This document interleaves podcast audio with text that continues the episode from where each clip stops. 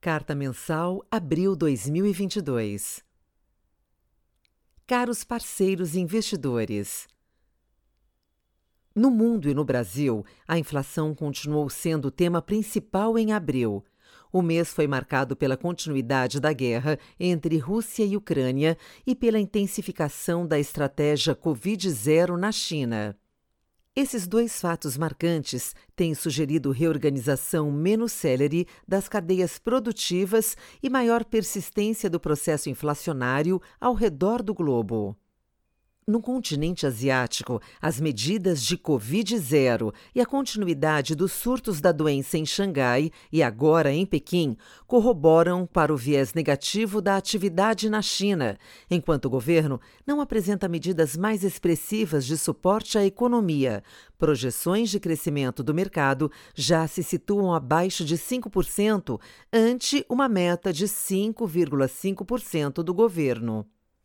A reunião do Comitê do Partido Comunista, seguida por anúncios de estímulos a setores relevantes, como tecnologia e infraestrutura, pelos principais líderes do Partido Comunista, serviram de alívio aos mercados, mesmo sem nenhum plano econômico divulgado e com a manutenção das medidas de combate aos surtos de Covid. O recrudescimento dessas medidas restritivas na capital, com o receio de que se torne a nova Xangai, e a queda significativa dos PMIs de abril, índices de atividade econômica em terreno contracionista, sinalizam desaceleração na atividade, cenário que deverá persistir enquanto não vierem indicativos mais claros de estímulos por parte do governo. Na Europa, a última reunião do Banco Central em abril trouxe poucas surpresas, sendo a reunião de junho mais relevante por trazer atualizações das projeções trimestrais do ECB.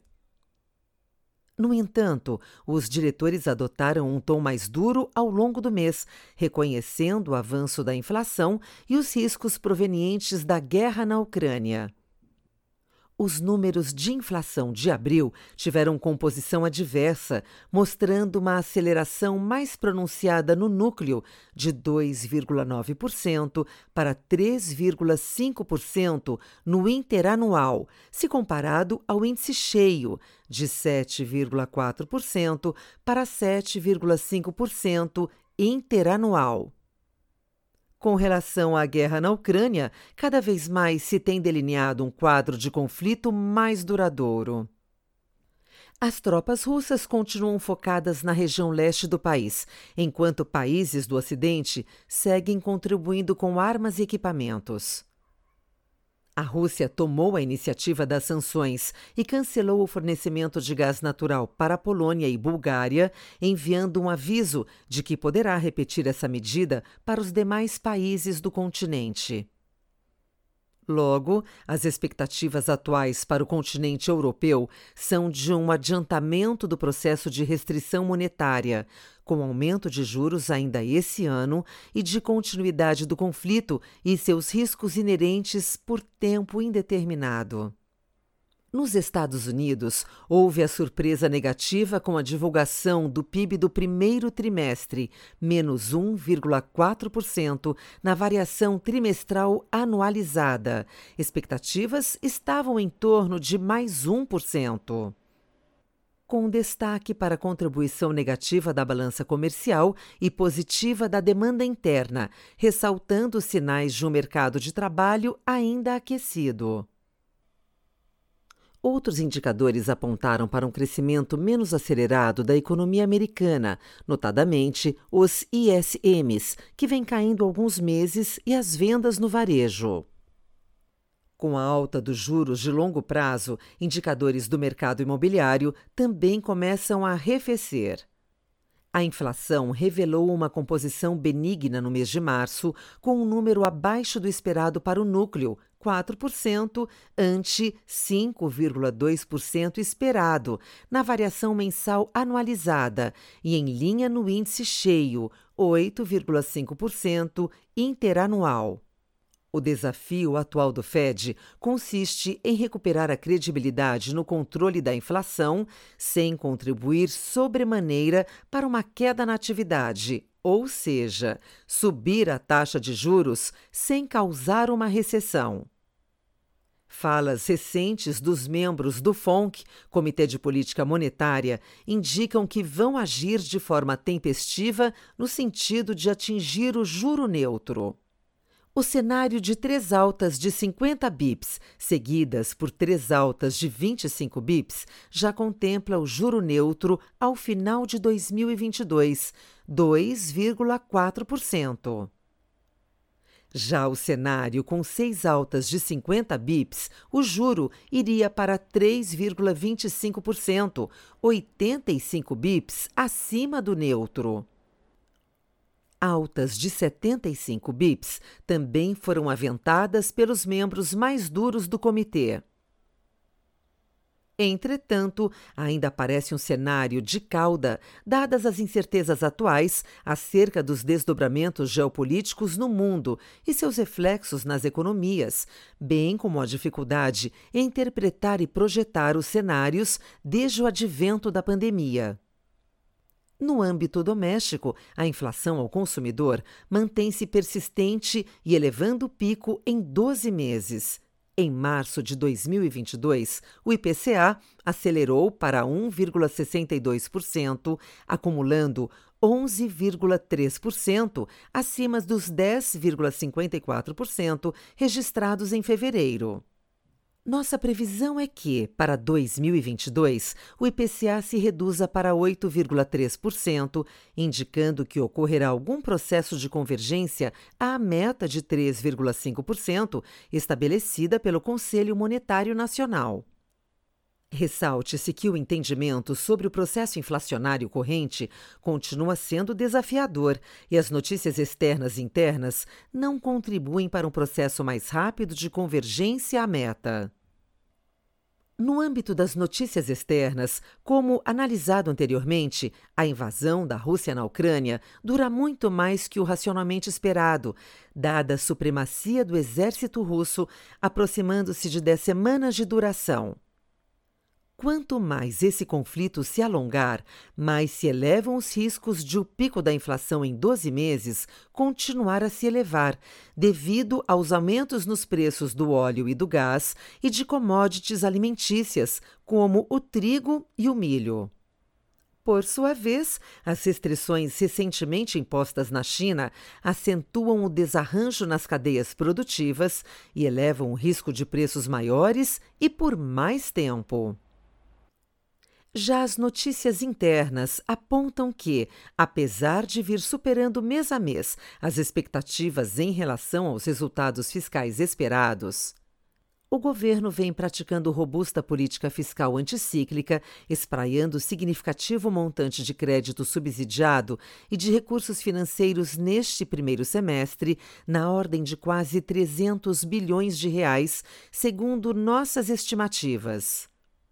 De fato, a expressiva liberação não esperada de recursos e crédito neste semestre por meio de antecipação do 13º dos benefícios previdenciários do INSS, liberação de saque do FGTS, renovação do Pronamp e do Programa Emergencial de Acesso ao Crédito, programas que se imaginava que seriam extintos em 2021, perdão da dívida do FIES, entre outras medidas, tem contribuído para que a política monetária perca potência no curto prazo.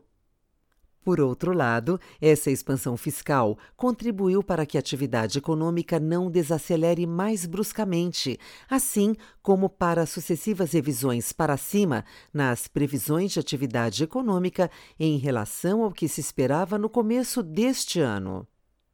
Os investimentos públicos, em consequência da disponibilidade dos recursos por parte dos governos subnacionais, os investimentos privados, advindos das concessões já realizadas, e o crescimento do setor externo, decorrente sobretudo dos maiores preços das commodities exportadas, também devem contribuir para que o PIB não desacelere bruscamente. Esperamos um crescimento de 0,6% em 2022, com viés de alta. No atual ciclo de alta da Selic, esperamos que na próxima reunião do Copom a taxa básica de juros seja elevada para 13,25%, aumento de 0,5 ponto percentual, e com o Banco Central deixando a comunicação aberta. Com isso, a chance de a taxa continuar se elevando ao nível de taxa real de juros que desacelere a economia, considerando que, tanto em termos ex post já realizadas, quanto ex ante, as taxas reais de juros ainda não estão relativamente altas, visto que em termos correntes temos uma combinação de IPCA indo para cerca de 12% e Selic de 12,75% em 12 meses. A comunicação do Banco Central daqui em diante, nas atas e nas reuniões com o mercado, será crucial para mantermos ou alterarmos nosso cenário para a Selic, assim como estabelecermos nossa previsão de câmbio, visto que taxas reais de juros mais atrativas contribuem para um câmbio menos depreciado, no momento, ao considerar cenário o de uma política fiscal responsável e a natural incerteza de ano eleitoral, esperamos um câmbio de cinco real versus dólar no final deste ano. Estratégia macro em abril, a maior contribuição positiva para os fundos multimercados macro veio de posições em índices de ações internacionais que consistem em vendas das bolsas americanas, S&P 500 e Nasdaq via futuros e opções contra a compra de ações chinesas.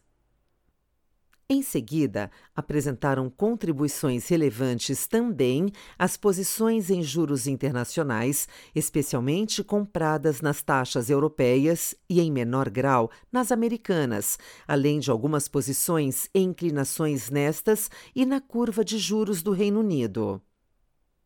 Outras contribuições positivas vieram do livro de moedas internacionais, comprado em dólar australiano, peso mexicano e coroa sueca, contra a venda de renminbi chinês, euro, franco suíço e ien japonês. A exposição vendida em dólar e comprada no real em conjunto com a venda de Bovespa gerou resultado neutro no mês e as posições em commodities deram resultado marginalmente positivo. A única contribuição negativa foi em juros locais, sendo que grande parte foi devolução dos ganhos obtidos com as opções de Copom no mês anterior. Uma pequena exposição doada na parte intermediária da curva DI também gerou perdas. No mês de abril, nossos fundos macro voltaram a registrar fortes altas.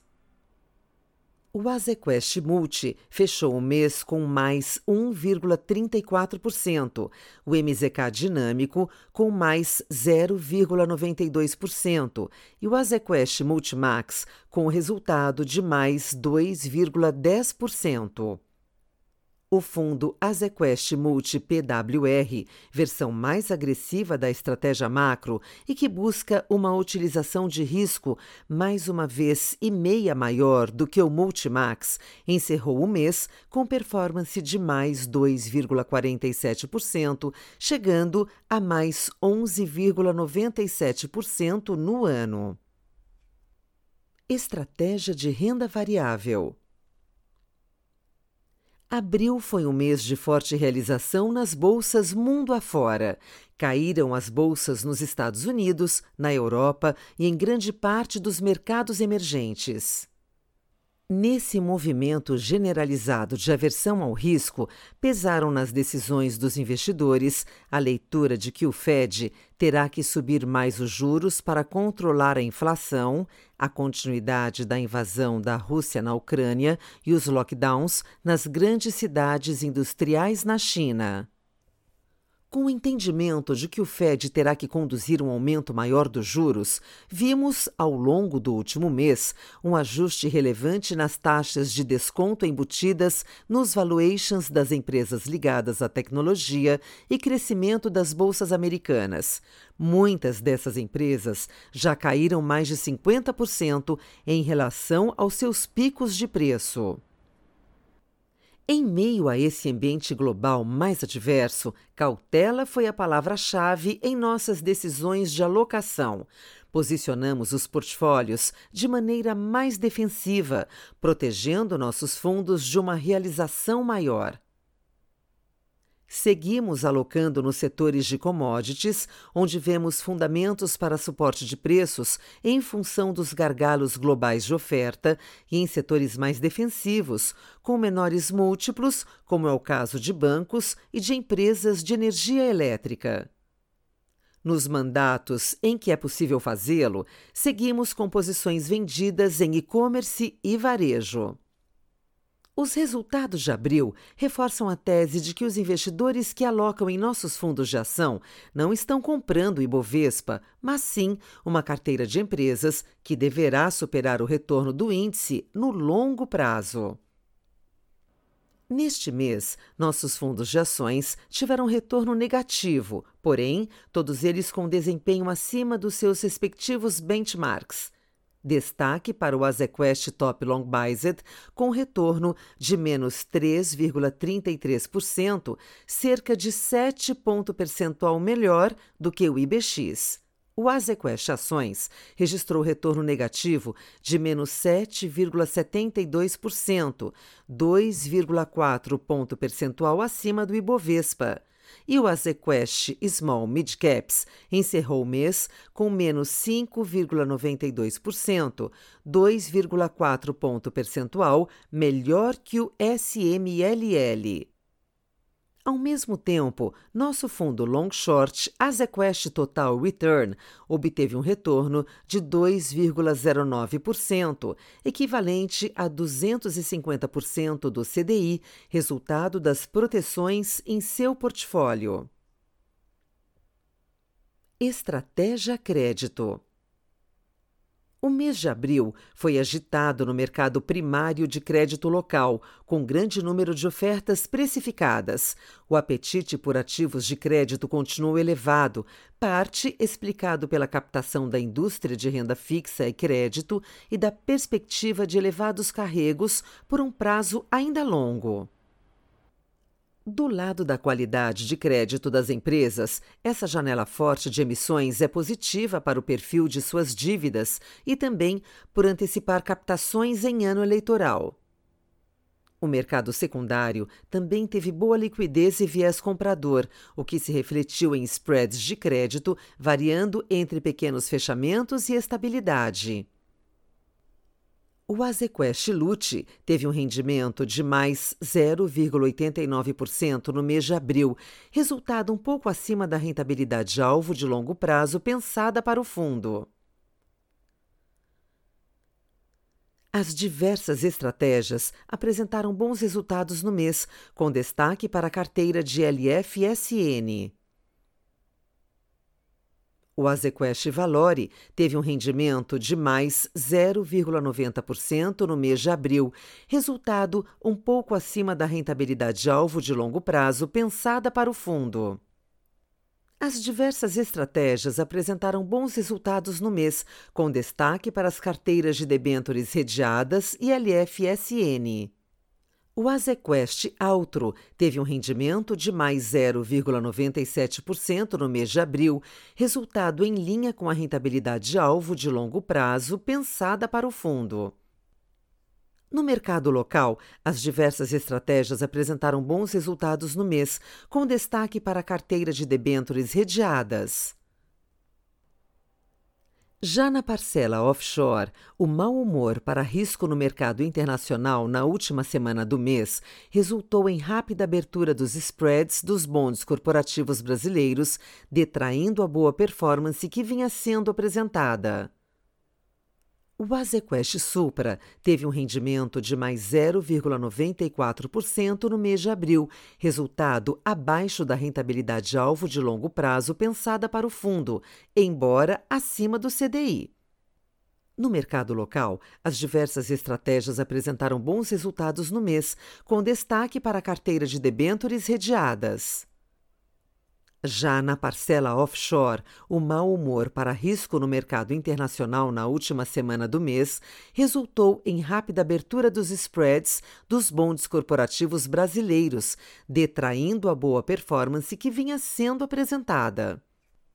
Por fim, o Azequest Debentures Incentivadas teve um rendimento de mais 1,51% no mês de abril, resultado um pouco abaixo do IMAB5, mais 1,56%. Ganhamos com o fechamento dos spreads de créditos, contudo, não suficiente para compensar o resultado negativo oriundo do posicionamento relativo entre os vértices da curva de juros real e os custos do fundo. Outras estratégias. Mês após mês, o Azequest Low Vol vem se destacando em nossa grade de produtos. O fundo encerrou o mês de abril com retorno de mais 0,88% ou 106% do CDI. E nos últimos 12 meses rendeu o equivalente a mais 143% do CDI. Ao mesmo tempo, o fundo Azequest Termo rendeu 0,76% no mês, 91% do CDI, acumulando o equivalente a 105% do CDI em 12 meses, mantendo sua rentabilidade alvo planejada.